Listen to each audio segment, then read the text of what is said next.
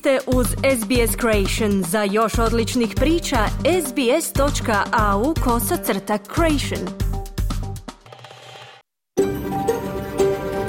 SBS, a world of difference. You're with SBS Croatian on mobile, online and on radio. Vi ste uz SBS Creation na svojim mobilnim uređajima na internetu i radiju. SBS odaje priznanje tradicionalnim vlasnicima zemlje s koje danas emitiramo program na hrvatskom jeziku. Ovim izražavamo poštovanje prema narodu Vurunđar i Vojvurung, pripadnicima nacije Kulin i njihovim bivšim i sadašnjim starješinama. Također odajemo priznanje tradicionalnim vlasnicima zemlje i svih aboriđinskih naroda i naroda Sotoka u Toresovom tjesnacu na čijoj zemlji slušate naš program. Dobar dan i dobrodošli u program Radija SBS na hrvatskom jeziku. Svima koji nas slušaju uživo u petak 1. prosinca. Pozdravljamo i one koji će ovaj program slušati u repriznom terminu u subotu 2. prosinca u 14 sati. Ja sam Mirna Primorac i vodit ću vas sljedećih sat vremena kroz osvrt na najvažnija zbivanja ovog tjedna u Australiji, Hrvatskoj i svijetu. Danas možete čuti najavu sudskog procesa koji sljedeći tjedan počinje na Vrhovnom sudu Novog Južnog Velsa. Preispitivat će se osuđujuća presuda takozvanoj Hrvatskoj šestorci iz 1981. godine. Josip Tošić, zamjenik ravnatelja Viktorijske škole jezika, govori o očuvanju hrvatskog u Australiji. Predlaže da u pomoć priskoče i nogometni klubovi. O nogometu govorimo i u priči o osnivanju dugo očekivane druge nacionalne lige. Tjedan u Hrvatskoj za nas će i danas sažeti Klara Kovačić, a prije toga ćemo čuti izbor vijesti koje su obilježile tjedan u Australiji i svijetu. Slušajte nas!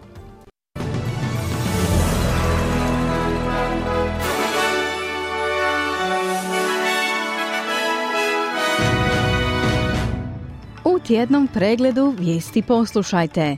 Iz Ujedinjenih naroda su kazali kako je potreban veći humanitarni odgovor na krizu u Gazi.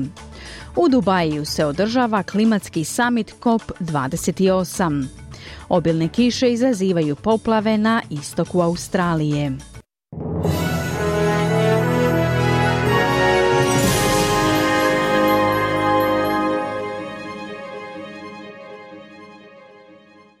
Slušate tjedni pregled vijesti izbivanja u Australiji i svijetu. Moje ime je Mirna Primorac. Izrael i Hamas su postigli dogovor o produljenju primirja za još jedan dan, a obavijest je stigla samo nekoliko minuta prije istaka trenutnog sporazuma. Izraelski planovi za nastavak napada u Zoru su navodno odbačeni, a umjesto toga postignut je dogovor o popisu talaca koje će Hamas oslobađati svaki dan. Primjer je omogućilo dostavu humanitarne pomoći u Gazu nakon što je veliki dio obalnog teritorija naseljenog sa 2,3 milijuna ljudi pretvoren u pustoš tijekom izraelske odmazde za djelovanje militanata Hamasa. Antonio Guterres, glavni tajnik Ujedinjenih naroda, ističe potrebu za dodatnim naporima kako bi se spriječila humanitarna katastrofa u Gazi. We know that the measure of success will not be the number of trucks dispatched or the tons of supplies delivered, as important as these are. Znamo da mjera uspjeha neće biti broj poslanih kamiona ili tona isporučenih zaliha, koliko god oni bili važni. Uspjeh će se mjeriti brojem spašenih života, patnjom koja je okončana, te nadom i dostojanstvom koje je obnovljeno. Narod Gaze suočava se sepskom humanitarnom katastrofom. Ne smijemo skrenuti pogled, kazao je Guterres. U trenutku kada su razine stakleničkih plinova rekordno visoke, kao i globalne temperature, kada je rekordno visoki porast razine mora zbog topljenja ledenjaka, svjetski lideri okupljaju se u Dubaju na godišnjem klimatskom samitu. Najnovije izvješće Ujedinjenih naroda o emisijama plinova upozorava da svijet hrli prema zagrijavanju od 2,5 do 2,9 celizevi stupnjeva, daleko iznad cilja Pariškog klimatskog pakta od 1,5 do 2 stupnja, za koji se nadalo da će zaštititi čovječanstvo od najgorih posljedica klimatskih promjena. Australija se nada da će biti suorganizator konferencije Ujedinjenih naroda o klimatskim promjenama 2026. godine, ali će vjerojatno biti kritizirana budući da i dalje odobrava projekte fosilnih goriva i doprinosi emisijama izvan svojih granica.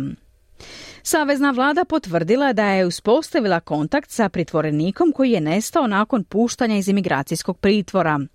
Nestanak pritvorenika izazvao je oštar verbalni sukob između Albanezijeve vlade i oporbe oko adekvatne reakcije na presudu Visokog suda, koja je proglasila pritvor na neodređeno vrijeme nezakonitim. Vlada je hitro izradila prijedloge zakona koji se nadaju svojiti prije Božića, a ti bi zakoni trebali vratiti neke od puštenih nazad u pritvor. To je izazvalo osudu grupa za ljudska prava, a odvjetnik David Mann tvrdi da vlada nije izvukla pouku. This appears to be another frantic attempt uh, without proper scrutiny uh, to rush through laws Čini se da je ovo još jedan očajni pokušaj bez odgovarajućeg nadzora da se žuri kroz zakone koji bi mogli zaobići presudu suda u vezi s onim što je ustavno i zakonito u ovoj zemlji kada je riječ o pravu na slobodu, kazao je Mann. Najnovije izvješće potvrđuje da je Australija potrošila milijarde dolara tijekom pandemije covid Podaci Australskog instituta za zdravlje i socijalnu skrb otkrivaju da je u razdoblju od 2019. do 2022. godine utrošeno 48 milijardi dolara, što čini 7,2% ukupnog proračuna za zdravstvo. Ove brojke objavljene su istovremeno s posebnim izvješćem koje potiče Australce na drastično poboljšanje povećanje stopa cijepljenja s obzirom na to da se virus i dalje širi diljem zemlje.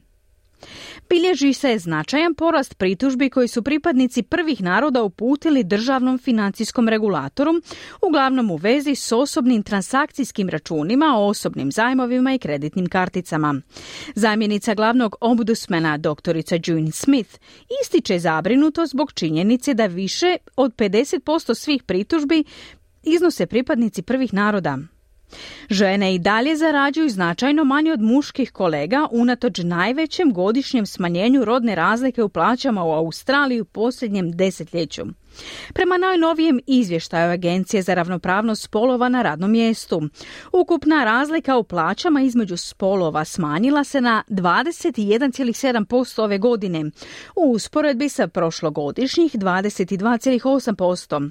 Taj pad uglavnom je rezultat povećanja broja žena na višim rukovodećim pozicijama. Unatoč ovim pozitivnim pomacima ističe se da je još uvijek gotovo 50% više žena nego muškaraca u najnižim platnim razredima, dok se broj muškaraca u najvišim platnim razredima udvostručio u odnosu na broj žena. Australska organizacija registracija islamofobije od izbijanja rata između Izraela i Hamasa zabilježila je 13% više prijavljenih incidenata uz napomenu da nisu svi napadi prijavljeni. Do prošlog petka zabilježeno je 227 incidenata koji uključuju uznemiravanje vjernika u džamijama, pljuvanje muslimanki te verbalno zlostavljanje. Nedavni slučaj u zapadnom Sidneju odnosi se na osnovno školce iz kršćanske škole koji je nazvan teroristom jer je palestinac. Organizacija je uputila pisma kršćanskim školama u kojima se poziva na molitve za sve ljude koji su stradali u ratu u Gazi, bilo na izraelskoj ili palestinskoj strani. Globalni čelnici odali su počast Henryu Kissingeru, državnom tajniku Richarda Nixona koji je preminuo u dobi od 100 godina. Kina se također pridružila odavanju počasti, a glasnogovornik Kineskog ministarstva vanjskih poslova Wang Wenbin nazvao je Kissingera starim prijateljem. Dr. Kissinger bio je dugogodišnji prijatelj i veliki podržavatelj kinesko-američkih odnosa. Svojim posjetima Kini više od stotinu puta i povijesnim doprinosom normalizaciji tih odnosa ostavio je neizbrisiv trag. Kineski će narod pamtiti iskrena osjećanja doktora Kissingera i njegov značajan doprinos bilateralnim odnosima, kazao je Wenbin. Unatoč počastima neki su na društvenim mrežama izrazili oštru kritiku prema ovom dugovječnom diplomatu, nazivajući ga ratnim zločincem koji je ostavio dugoročne negativne posljedice diljem svijeta.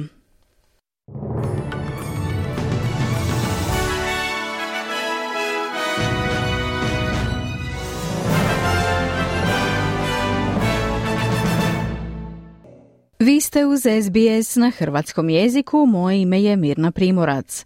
Program nastavljamo osvrtom na vijesti izbivanja koja su obilježili protekli tjedan u Hrvatskoj. Evo što danas možete čuti. Prosvjed seljaka neizvjesnog ishoda. Sabor prihvatio državni proračun. Premijer zadovoljan stopom inflacije. Europski novac ponovno u Hrvatskoj. Osoba tjedna Ana Lemić. O naglascima tjedna s Klarom Kovačić, našom suradnicom iz Zagreba, razgovarala sam malo prije početka našeg današnjeg programa. Dobro jutro, Klara. Dobro jutro. Danas je trebao biti okončan prosvjed svinjogojaca. Kako je završio njihov dogovor s državom?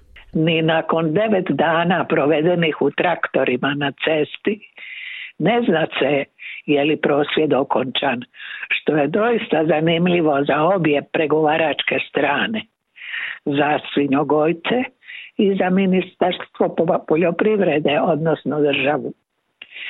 Seljaci su tri i pol sata razgovarali u Zagrebu i iz njega otišli izvijestiti ostale da se o prometu mesa i neubijanju zdravih svinja dogovor nije postigao po najmanje početak svinjokolje.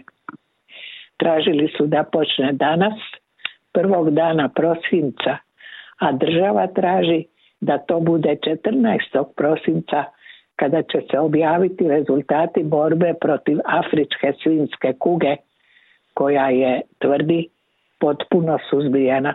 Nema novih slučajeva, a vlada uvodi i dodatne mjere obeštećenja za bolesne i eutanazirane životinje i potporu za kupnju zdravog mesa kako bi se običaj svinjokoje održao. U toku je dogovor prosvjednika.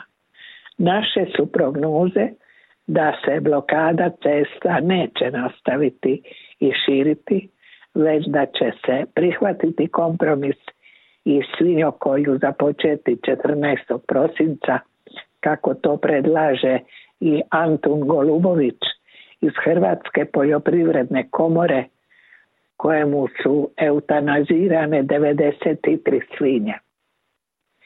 Prigovor da je u prosvjed umješana politika postaje nelogičan jer je trajući devet dana i uz izražavanje nezadovoljstva načinom upravljanja epidemijom prosvjet postao sam po sebi politički događaj koji ne ide u prilog HDZ-u u oči predizborne godine. Seljaci traže svoje, o težini bolesti nisu čini se dovoljno informirani, analiza te situacije tek slijedi, rasplet se još uvijek sa sigurnošću ne zna. Zna li se međutim kako će izgledati državni proračun? Da, od 468 amandmana prihvaćeno je pet vladajućih i šest oporbenih, svi ostali su odbijeni. Država planira iduće godine potrošiti nešto više od 32 milijarde eura. Oporba prigovara proračunu da je skrojen prema mjeri HDZ-a kako bi dobio izbore, dakle za kupnju glasova, a premijer stopu inflacije drži najmanjom u Europskoj uniji. Sva ekonomska predviđanja prikazuju Hrvatsku zemljom odlične ekonomije, Osim što nam je izvoz za 20% manji no prošle godine, što sve te optimistične prognoze čini upitnim. Bitnih pomaka u standardu života nema, najviše zbog pretjerano skupe hrane i prevelikog broja onih s niskim plaćama, da o velikom broju umirovljenika i ne govorimo. Klara, dobra vijest je i dolazak europskog novca, zar ne? Svakako, stiže nam 700 milijuna eura europskog novca za oporavak i otpornost. Namijenjen je reformama zdravstva, znanosti i gospodarstva. To je već treća rata upućena Hrvatskoj, ukupno 2,9 milijardi eura. Premijer planira u travnju zatražiti četvrtu ratu. Ako ništa drugo, ovaj je novac dovoljan dokaz koristi od ulaska u Europsku uniju, koja tako pomaže siromašnima u koje još uvijek, nažalost, spadamo. Slijedom za nama svjedoči teškoće hrvatskog sela, povratak hripavca zbog neprocijepljenosti djece i moguću prodaju Forte Nove najvećem dioničaru Pavlu Vujnovcu, koji je u stanju otkupiti sve dionice i podmiriti ranije dugove sa više od 600 milijuna eura. Time se Forte Nova rješava stiska ranijih ruskih dioničara, a oporba tvrdi kako Vujnovac postaje gospodar Hrvatske. 19. prosinca znači se rezultat te za sad tek planirane operacije. Živimo uzbudljive trenutke. Izborna godina ubrzava i ekonomske, ne samo političke procese. Prosinac postaje izuzetno zanimljiv. Klara, zašto je Ana Lemić osoba tjedna? Jer je svojom knjigom uzburkala javnost otkrivši tajne naše da nas potpuno puste planine. Na 850 stranica i s više od 2000 fotografija dokumentirala je 550 sela zaselaka iz sezonskih stanova na Velebitu. Više od 20 godina obilazila je napuštena, zaboravljena i obrasla sela.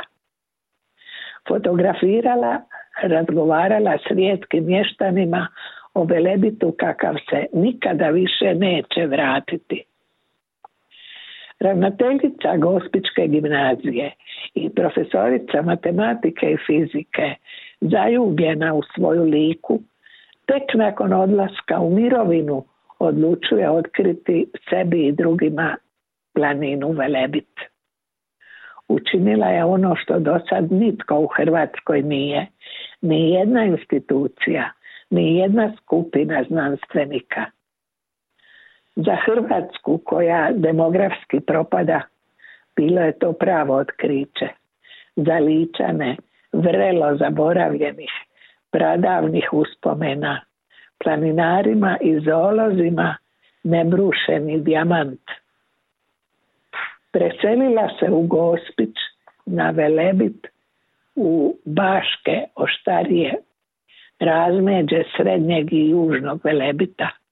Otkrivala ga izvan planinarskih staza, istraživala najviše vrhove, a od 50 tisuća fotografija izdvojila tek dvije za knjigu.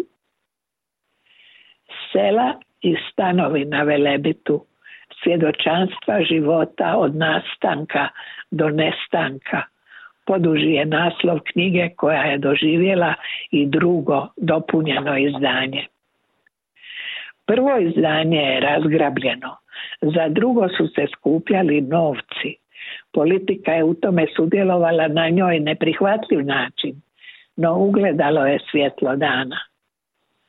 Velebit sa svojih 550 od Ane Lenić zabilježenih strela i naselja izgubljenih u prošlosti.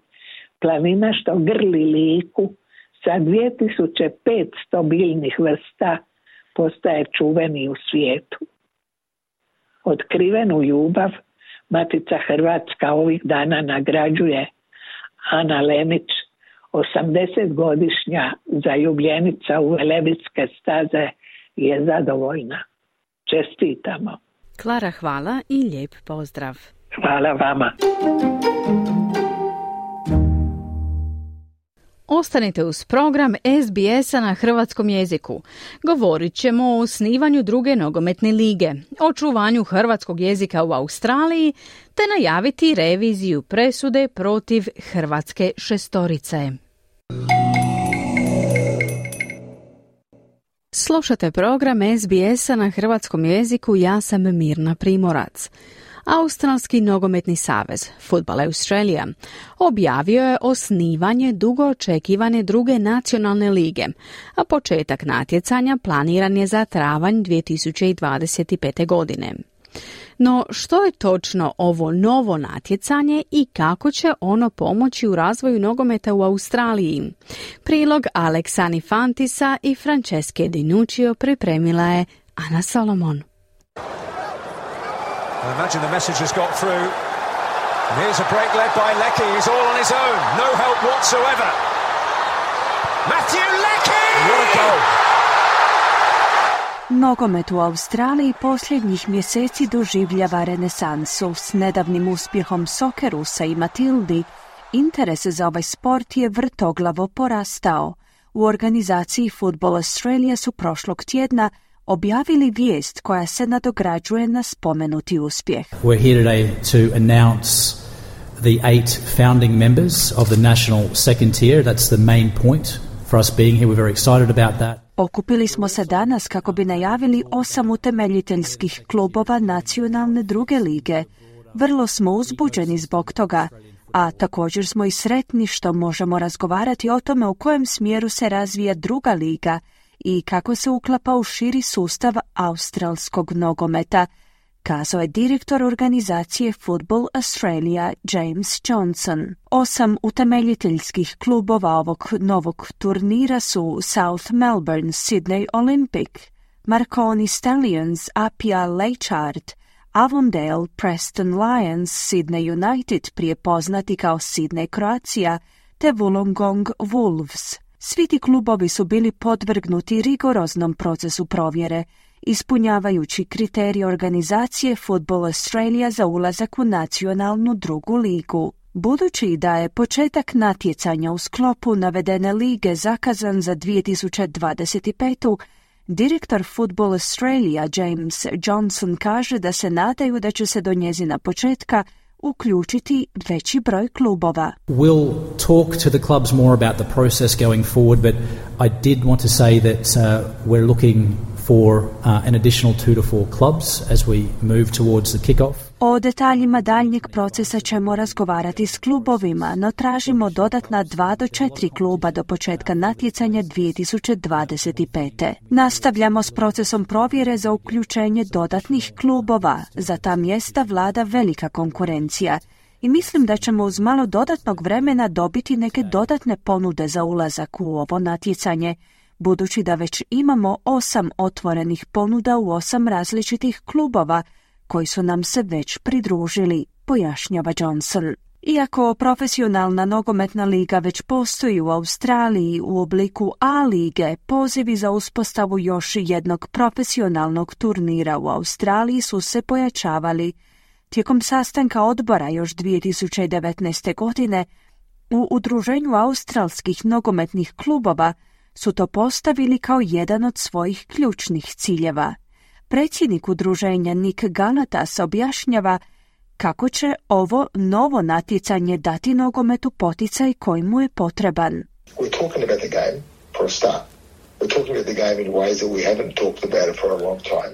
Za početak govorimo o nogometu, govorimo o nogometu na način na koji dugo nismo razgovarali. Dajemo ovoj igri dubinu. Dakle, sada znamo za postojanje nogometa. Neki od nas su s nogometom upoznati već duže vrijeme, no neki će se tek s njim upoznati. Ljudi će više toga naučiti o igri koja je dugo vremena postojala u ovoj zemlji. ne samo u posljednjih dvadesetaka godina. Dakle, to je ono što nogomet osnažuje, povijesti povezanost, kazao je Galatas. Postavši druga profesionalna nogometna liga u Australiji, Nacionalna druga liga će također pružiti bolje mogućnosti mladim igračima koji se nadaju uključiti u ovaj sport. Jedan od glavnih problema s kojim se suočavaju mladi igrači u Australiji jest nedovoljno financiranje, budući da su mnogi klubovi diljem zemlje i dalje na poluprofesionalnoj razini, nesposobni svojim sportašima osigurati ugovore na puno radno vrijeme. Ovo je još jedno u nizu pitanja s kojima su u nacionalnoj drugoj ligi namjeravaju pravodobno uhvatiti u koštac. Galatas pojašnjava kako će nova liga imati dovoljno financijskih sredstava na raspolaganju.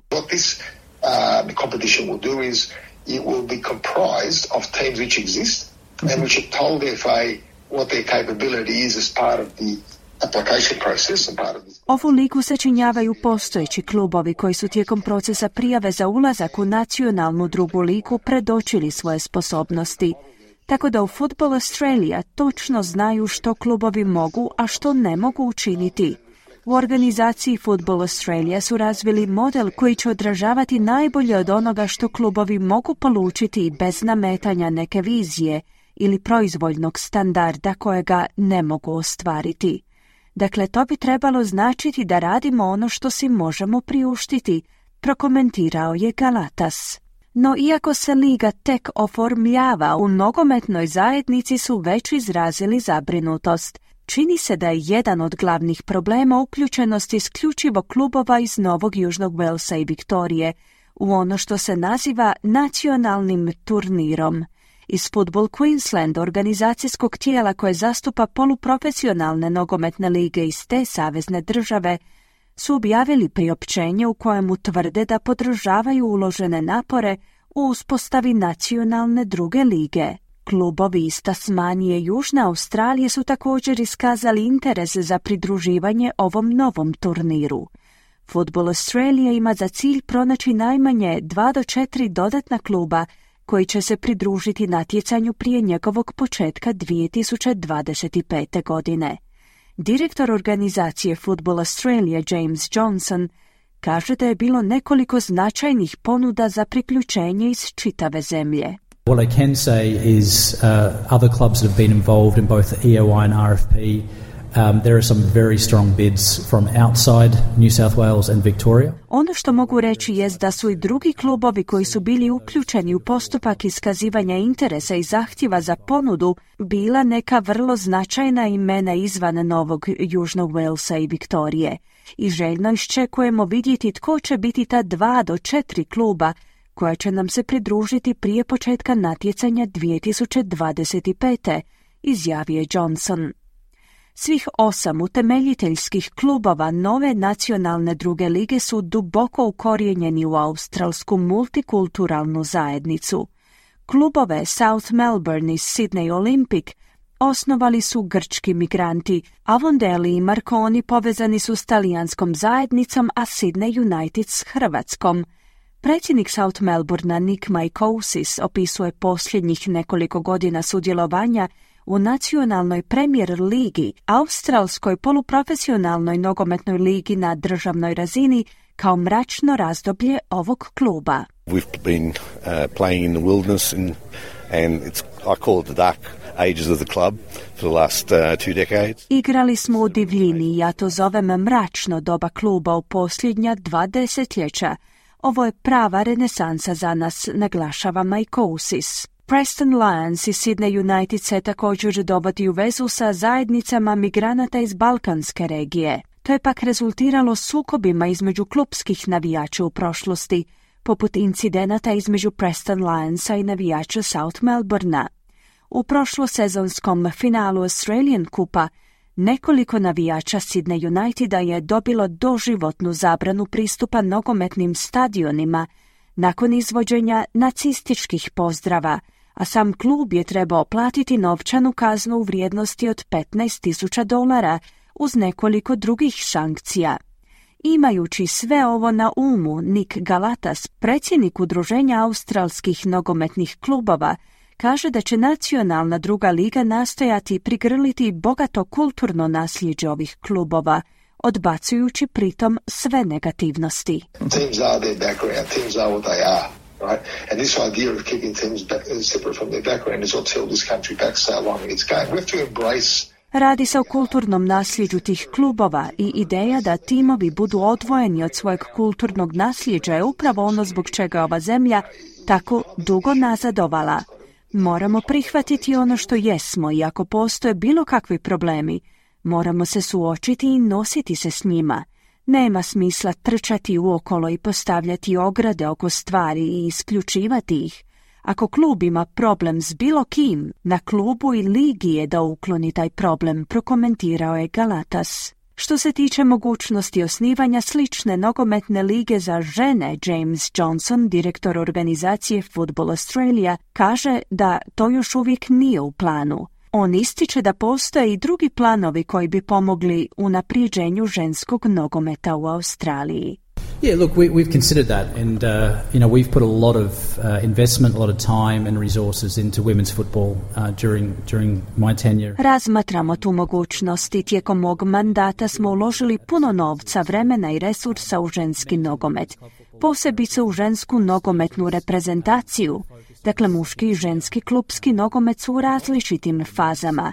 Usredotočeni smo na početak nacionalne druge lige za muškarce. Kao što sam spomenuo, planiramo uvođenje UEFA-inog modela Lige prvaka u treću ligu, odnosno u nacionalnu premijer ligu.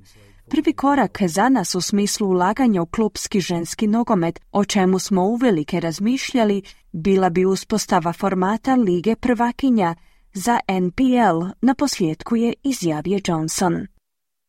Čuli ste Anu Solomon s prilogom Aleksa Anifantisa i Franceske Dinuccio. U nastavku programa možete čuti razgovor s Josipom Tošićem, zamjenikom ravnatelja VSL-a, Viktorijske škole jezika. Prije toga, kratki glazbeni predah. Ostanite i dalje uz program radija SBS na hrvatskom jeziku. Vi ste uz program radija SBS na hrvatskom jeziku, ja sam Mirna Primorac. Nastavljamo razgovore o učenju hrvatskog jezika u Australiji. Pitamo kako jezik očuvati, povećati broj djece koja ga uče, kako unaprijediti sadržaj i način održavanja nastave. Naš današnji sugovornik je među čelnim ljudima najveće škole jezika u Australiji, Viktorijske škole jezika. Riječ je o Josipu Tošiću, zamjeniku ravnatelja VSL-a. Razgovor je vodila Marijana Buljan i na početku zamolila gospodina Tošića da predstavi Viktorijsku školu jezika. So first and foremost, we're, we're, a, we're a government school and um, we're in no way in any competition with any other school for that matter. We're a complementary language provider. But in saying that, um, we, we are one of the largest language providers in the southern hemisphere. Dakle, prvo i najvažnije, mi smo državna škola i ni na koji način se ne natječajemo s bilo kojom drugom školom. Mi smo dopunska, komplementarna škola jezika, ali treba reći da smo mi jedna od najvećih škola jezika na južnoj hemisferi. Nudimo više od 50 jezika, a u centrima diljem države imamo više od 17 tisuća učenika. Naša škola, koja je na neki način usmjerena omogućiti učenicima pristup jeziku koji možda nije dostupan u njihovim matičnim školama. Dakle, upisom u VSL učenici dobijaju mogućnost da subotom dobiju tri sata jezične poduke uživo. To je ukupno 30 predavanja godišnje i to je od velike koristi našim učenicima. Mnogi biraju VSL jer na taj način održavaju vezu sa svojom kulturom i tradicijom i što je najvažnije s materinskim jezikom. Rekli ste da škola trenutno nudi poduku na više od 50 jezika. Jeste li vi u posljednje vrijeme primijetili razliku u, ili promjenu u broju učenika i kakva, o kakvoj je promjeni riječ? So I think there's a lot of factors that have come into play and um, you know one, one of the most important things for any young sort of language to a, to a new country is acculturation and assimilation, and that's really important because people need to be able to blend into their cultures. Mislim da je u igri više čimbenika. Znate da je jedna od najvažnijih stvari za bilo koju zajednicu u novoj zemlji akulturacija i asimilacija. A to je stvarno važno jer se ljudi moraju moći uklopiti u svoje nove sredine. Za naše ljude to je bio vrlo lak proces. Sada smo u fazi koju gledamo treću ili četvrtu generaciju. Dakle, stvarno smo se dobro asimilirali, ali postoji i negativna strana toga. A ta negativna strana je da kad se počnete približavati trećoj ili četvrtoj generaciji, ljudi počinju gubiti dodir sa svojim jezikom. Sada smo u padu, jer znate da smo ovdje u ovoj zemlji već mnogo, mnogo godina. Je li to slučaj samo sa, kako ste spomenuli, istočnoevropskim jezicima ili se e, može govoriti i o jezicima velikih useljeničkih grupa koje su došle recimo isto vrijeme kad i Hrvatska većinom poslije drugog svjetskog rata, a pa ja, meni je na umu grčka i italijanska. Da li oni gube broj studenata ili je kod njih to stabilno?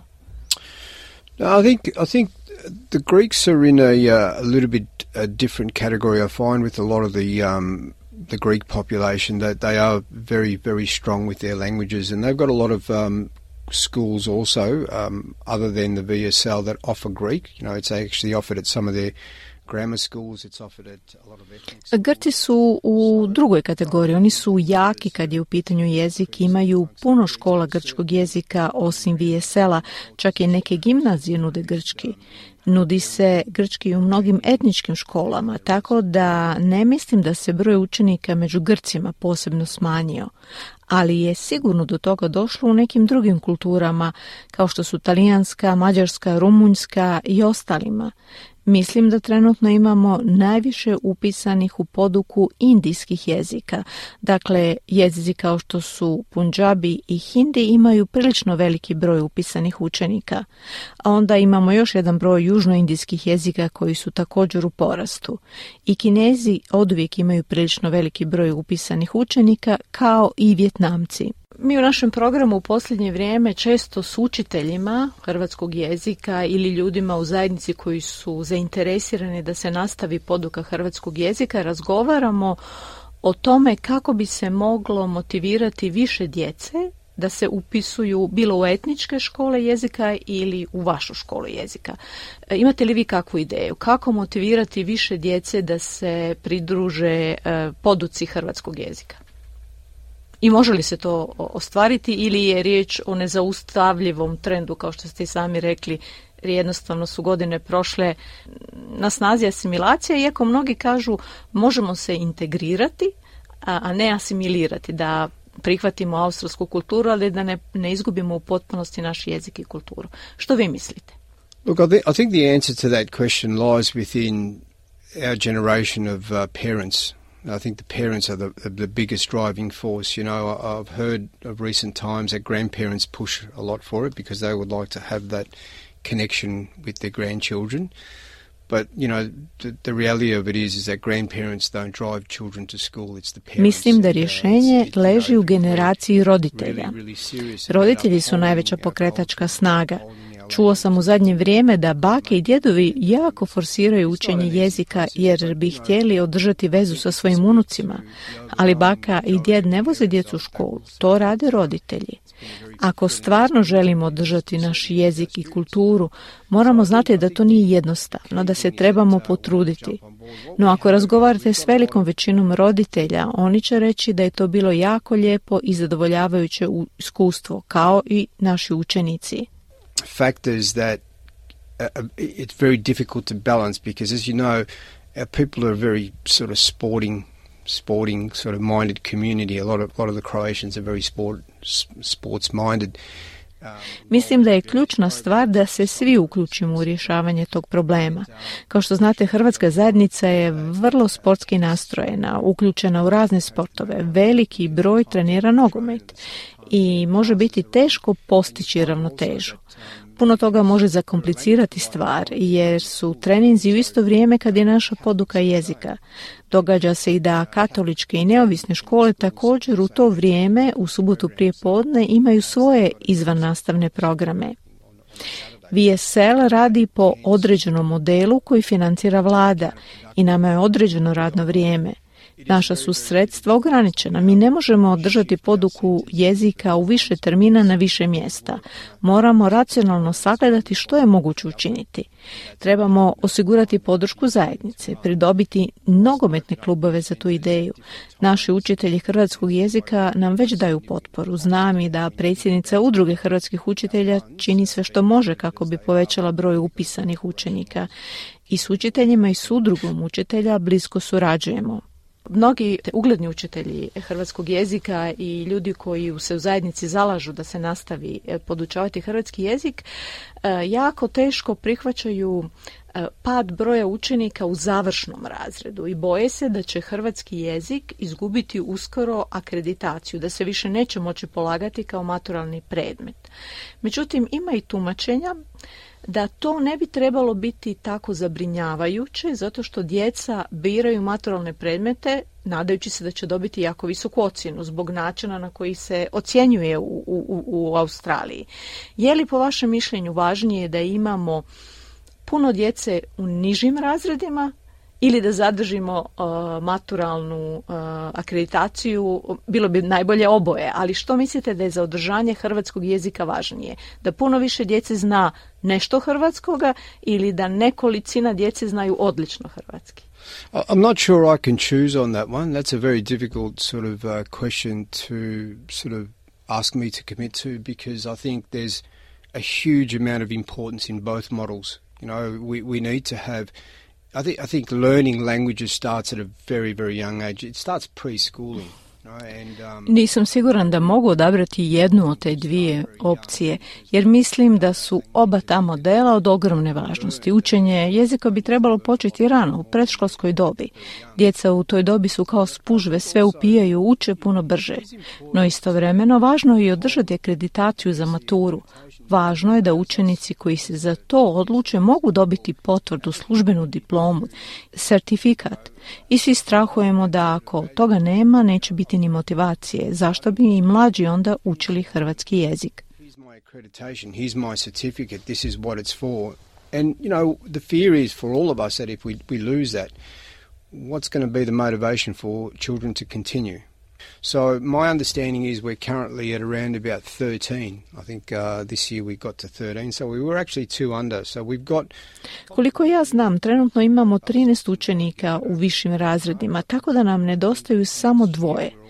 Dakle, imamo vjerojatno godinu ili dvije da se potrudimo i podignemo taj broj na 15 ili na višu razinu. Možemo se tako boriti godinu za godinom, ali mora postojati priliv učenika u nižim razredima da bi imali dovoljan broj upisanih u završnim. To zahtjeva da se zajednica okupi i da sebi kažu ovo nam je stvarno važno. Što možemo učiniti? Mi svi volimo i cijenimo naše nogometne klubove. No možemo li nešto učiniti i pomaknuti vrijeme održavanja treninga? Time bi se postigao domino efekt. Mi ćemo imati više upisanih učenika u početne razrede i onda će, nadamo se, više njih učiti hrvatski i u višim razredima. Uvjeren sam da udruga hrvatskih učitelja u Viktoriji radi sve što može. Osim toga, broj učenika potrebnih za održavanje maturalnog ispita je 15 na nacionalnoj razini u cijeloj Australiji. Tako da treba komunicirati s Hrvatima u drugim australskim državama i vidjeti što oni rade po tom pitanju. Bio je to Josip Tošić, zamjenik ravnatelja Viktorijske škole jezika s kojim je razgovarala Marijana Buljan. Dužu verziju razgovora možete čuti na našoj internetskoj stranici i na platformama na kojima preuzimate podcaste. U ponedjeljak na Vrhovnom sudu Novog Južnog Velsa počinje revizija presude iz 1981. godine, u kojoj su šestorica Hrvata, Maksimilijan Bebić, Mile Nekić, Vjekoslav Brajković, Anton Zvirotić, Ilija Kokotović i Josip Kokotović proglašeni krivima za planiranje niza terorističkih napada u Sidneju. Do revizije dolazi zbog deklasifikacije dokumenata australske tajne službe koji se odnose na krunskog svjedoka procesa protiv šestorice, osobe koja je tada bila poznata pod imenom Vico Virkez, a kasnije u medijskim izvješćima i kao Vito Misimović. O novim dokazima u arhivi Australske tajne službe prvi je pisao novinar i publicista Hamish MacDonald, koji je bio i svjedok pred sudom u procesu odlučivanja o reviziji. Poslušajte dio intervjua s McDonaldom koji smo objavili prije par godina. Novi dokumenti iz arhive Azija, koji se sada nalaze u knjizi Hamisha McDonalda, potvrđuju ranije sumnje o Virkezu. a great expansion of what we know about Virkez. Now, it turns out that he, uh, for at least six months before the arrests, was working very closely with uh, a man in the Sydney uh, Yugoslav Consulate General Dokumenti daju daleko širu sliku o Virkezu. Sada se otkriva da je on najmanje šest mjeseci prije uhićenja vrlo blisko surađivao s jednom osobom iz generalnog konzulata Jugoslavije u Sidniju, za kojeg je Ezio vjerovao da je operativac udbe. Dakle, Virkez je radio kao agent Jugoslavenske obavještajne službe. Tijekom suđenja branitelji šestorice optuženika iznosili su sumnje o ulozi Virkeza u cijelom slučaju, ali kako napominje McDonald, tada je bilo poznato samo da je on sat vremena prije nego što je otišao u policiju kako bi prijavio urotnike, nazvao jugoslavenski konzulat u Sidniju i prenio im te iste informacije. What this um, exposes is a pattern of contact for six months involving about 12 phone calls and meetings – Novi podaci otkrivaju da je tijekom šest mjeseci Virkez kontaktirao osobu u konzulatu 12 puta, bilo telefonom ili na sastancima. Mislim da je on bio više od doušnika. Ne mislim da je bio na platnom spisku da je bio zaposlenik udbe, ali mislim da je bio više od doušnika, da je po većini kriterija on bio agent udbe pod kontrolom njihovog operativca. On je aktivno sudjelovao u stvaranju te urote, dao je neke dokaze policiji Novog Južnog Velsa te svjedočio protiv šestorice ljudi koji su onda osuđeni na po 15 godina zatvora. These new documents reveal the New South Wales police knew. Um, there was a meeting about two or three weeks after the arrest of the men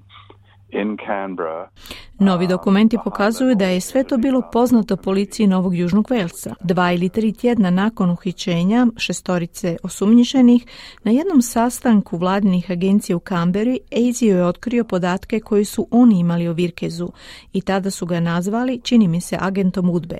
Zapisnik tog sastanka dostavljen je policiji Novog Južnog Velsa. Dobio ih je zamjenik policijskog povjerenika te države, dakle drugi čovjek policije Novog Južnog Velsa, koji je bio vrlo uznemiren i koji je kazao da bi to, dođe li u ruke odvjetnika optuženih, moglo oslabiti, odnosno napraviti rupu u optužnici. Kako se ispostavilo kasnije, odvjetnicima optuženih ništa od toga nije bilo otkriveno. Svi njihovi zahtjevi da se sazna što Ezio zna o Virkezu odbijeni su uz obrazloženje da bi to ugrozilo sigurnost zemlje. Na sudu se ništa toga nije čulo. Branitelji optuženih nisu imali dokaze na osnovu kojih bi ispitivali Virkeza, a tužiteljstvo je uvjeravalo porotnike da ne postoji ni najmanji dokaz da je Virkez jugoslavenski agent ili suradnik njihove tajne službe. That aspect of this um, evidence was completely withheld from the jury.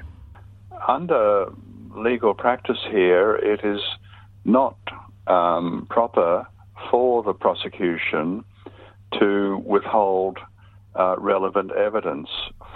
Taj dio dokaza bio je potpuno skriven od porote i prema australskoj pravnoj praksi tužiteljstvo ne smije skrivati relevantne dokaze od odvjetnika obrane. To suđenje vodi u jednom drugom smjeru i to već samo po sebi stvara nepravedno suđenje, odnosno dovodi do podbačaja pravde, jer suđenje nije bilo u potpunosti pravedno, kaže Hamish McDonald, a na pitanje tko je odgovoran za taj podbačaj pravde, on imenuje policiju Novog Južnog Velsa. I would say the New South Wales Police Force. Hamish McDonald dodaje da je Azio bio voljen dopustiti da se podaci o Virkezu koriste na sudu sve dok ne bude otkriven način na koji su oni došli do tih podataka, odnosno da se ne otkrije da prisluškuju telefonske razgovore veleposlanstava i konzulata. No osigurali su da državni odvjetnik odbaci zahtjeve branitelja za vrijeme suđenja i žalbenog procesa da im se dopusti pristup dokumentima koje bi Ezio mogao imati u Virkezu. Dakle, zaoštrili su svoje stajalište tijekom suđenja. Na pitanje zašto bi policija skrivala dokaze od branitelja u ovom slučaju, McDonald kaže kako nisu htjeli ugroziti optužnicu. Well, they wanted uh, especially the special branch, who were kind of like the intelligence branch of the state police force, they uh, thought this was going to be a fantastic coup for them to protect Sydney from uh, a bombing plot. And um, they got the rest of the police to uh, go in and um, U policiji su posebice posebna policija koja je nešto kao obavještajna služba državne policije vjerovali da će taj slučaj biti njihov veliki poduhvat, veliki uspjeh. Spasili su Sidney od terorističkog napada. Tako da su njihovi ulozi u tome bili vrlo visoki, a postojali su sve veći što je suđenje duže trajalo. Bilo je to najduže suđenje u Australiji. Saslušano je više od stotinu svjedoka. Ogroman trošak, veliki broj odvjetnika zarađivao je velike svote na tisuće dolara dnevno. Mislim da je za cijelu mašineriju postalo teško priznati da suđenje ne ide dobro i da postoje greške u optužnici.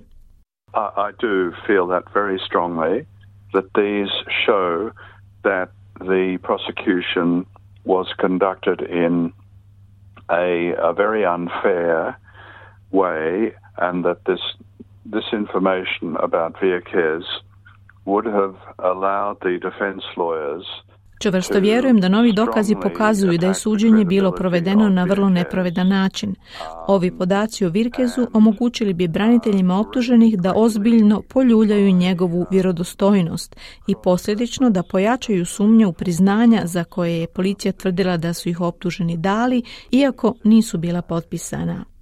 Sumnje i nagađanja koje su u Virkezu iznosili branitelji optuženih na suđenju i tijekom žalbenog postupka nisu bili ni blizu toliko ozbiljni koliko su ozbiljni novi podaci o Virkezu sada dostupni u arhivu Azija u Kamberi. Bio je to Hamish McDonald, autor knjige o suđenju Hrvatskoj šestorci. Razgovor je vodila Marijana Buljan. I time smo došli do kraja ovotjednog osvrta. Hvala vam na pozornosti.